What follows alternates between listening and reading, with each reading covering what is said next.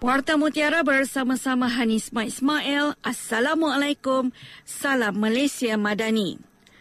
Kementerian Perdagangan Dalam Negeri dan Kos Sara Hidup KPDN Pulau Pinang melancarkan skim harga maksimum musim perayaan Christmas di Seberang Jaya pagi tadi.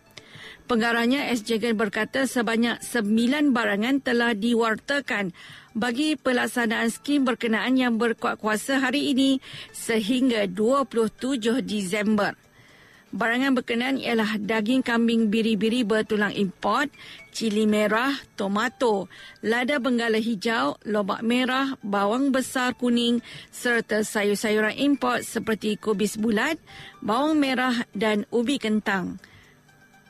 Dalam majlis yang sama, beliau turut menyarankan pengguna untuk segera membuat laporan sekiranya terdapat peniaga yang mengenakan sebarang syarat bagi pembelian gula. Tambah beliau, peniaga tidak dibenarkan meletakkan syarat pembelian 1 kg gula putih jernih premium terlebih dahulu jika mahu membeli gula pasir kasar. Tegas beliau, syarat sedemikian merupakan satu kesalahan dan tindakan boleh diambil di bawah Akta Kawalan Bekalan 1961 kerana mengenakan syarat tanpa kebenaran pengawal bekalan. Sebanyak dua lokasi di Seberang Perai dan Pulau Pinang akan terlibat dalam perarakan Cinggi pada hari ini dan 30 Disember nanti. Esko Pelancongan dan Ekonomi Kreatif Wong Hon Wai berkata terdapat beberapa laluan akan ditutup beberapa jam sehingga acara tamat. Beliau berkata perarakan di Seberang Perai akan bermula 7 hingga 11.30 malam ini. Bermula dari Padang Majlis Bandaraya Seberang Perai, bagian luar, Batuwa sehingga ke Kueh Tobu Kong serta melalui Jalan Bagan Luar, Jalan Telaga Air dan Jalan Raja Uda.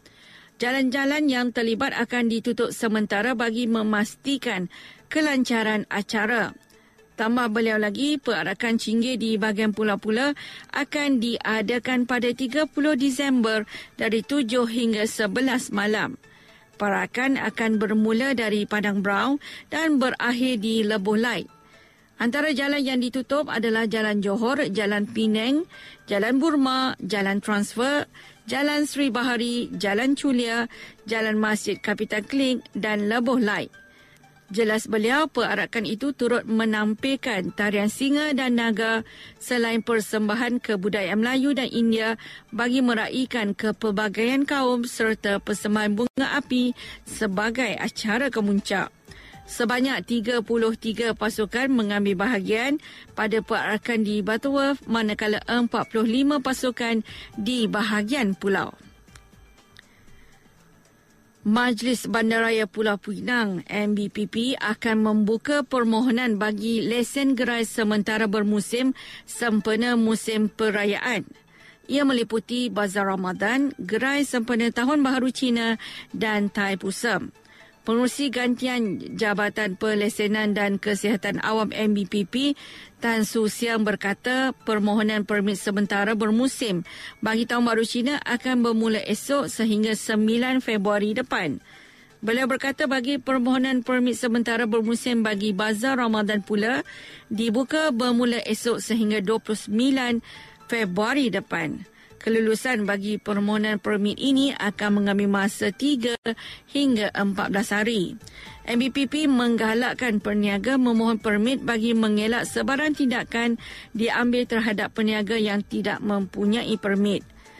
Tambah beliau, permohonan ini tidak terbuka kepada warga asing serta mereka tidak dibenarkan menguruskan perniagaan di mana-mana gerai atau tempat perniagaan di negeri ini atau berdepan dengan tindakan sitaan dan rampas oleh MBPP.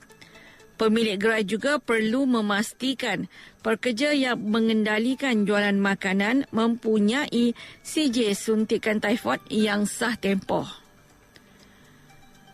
Dari sungai hingga ke segara Palestin pasti merdeka. Sekian Warta Mutiara Berita di Sunting, Hanis Ismail. Assalamualaikum, salam perpaduan dan salam Malaysia Madani.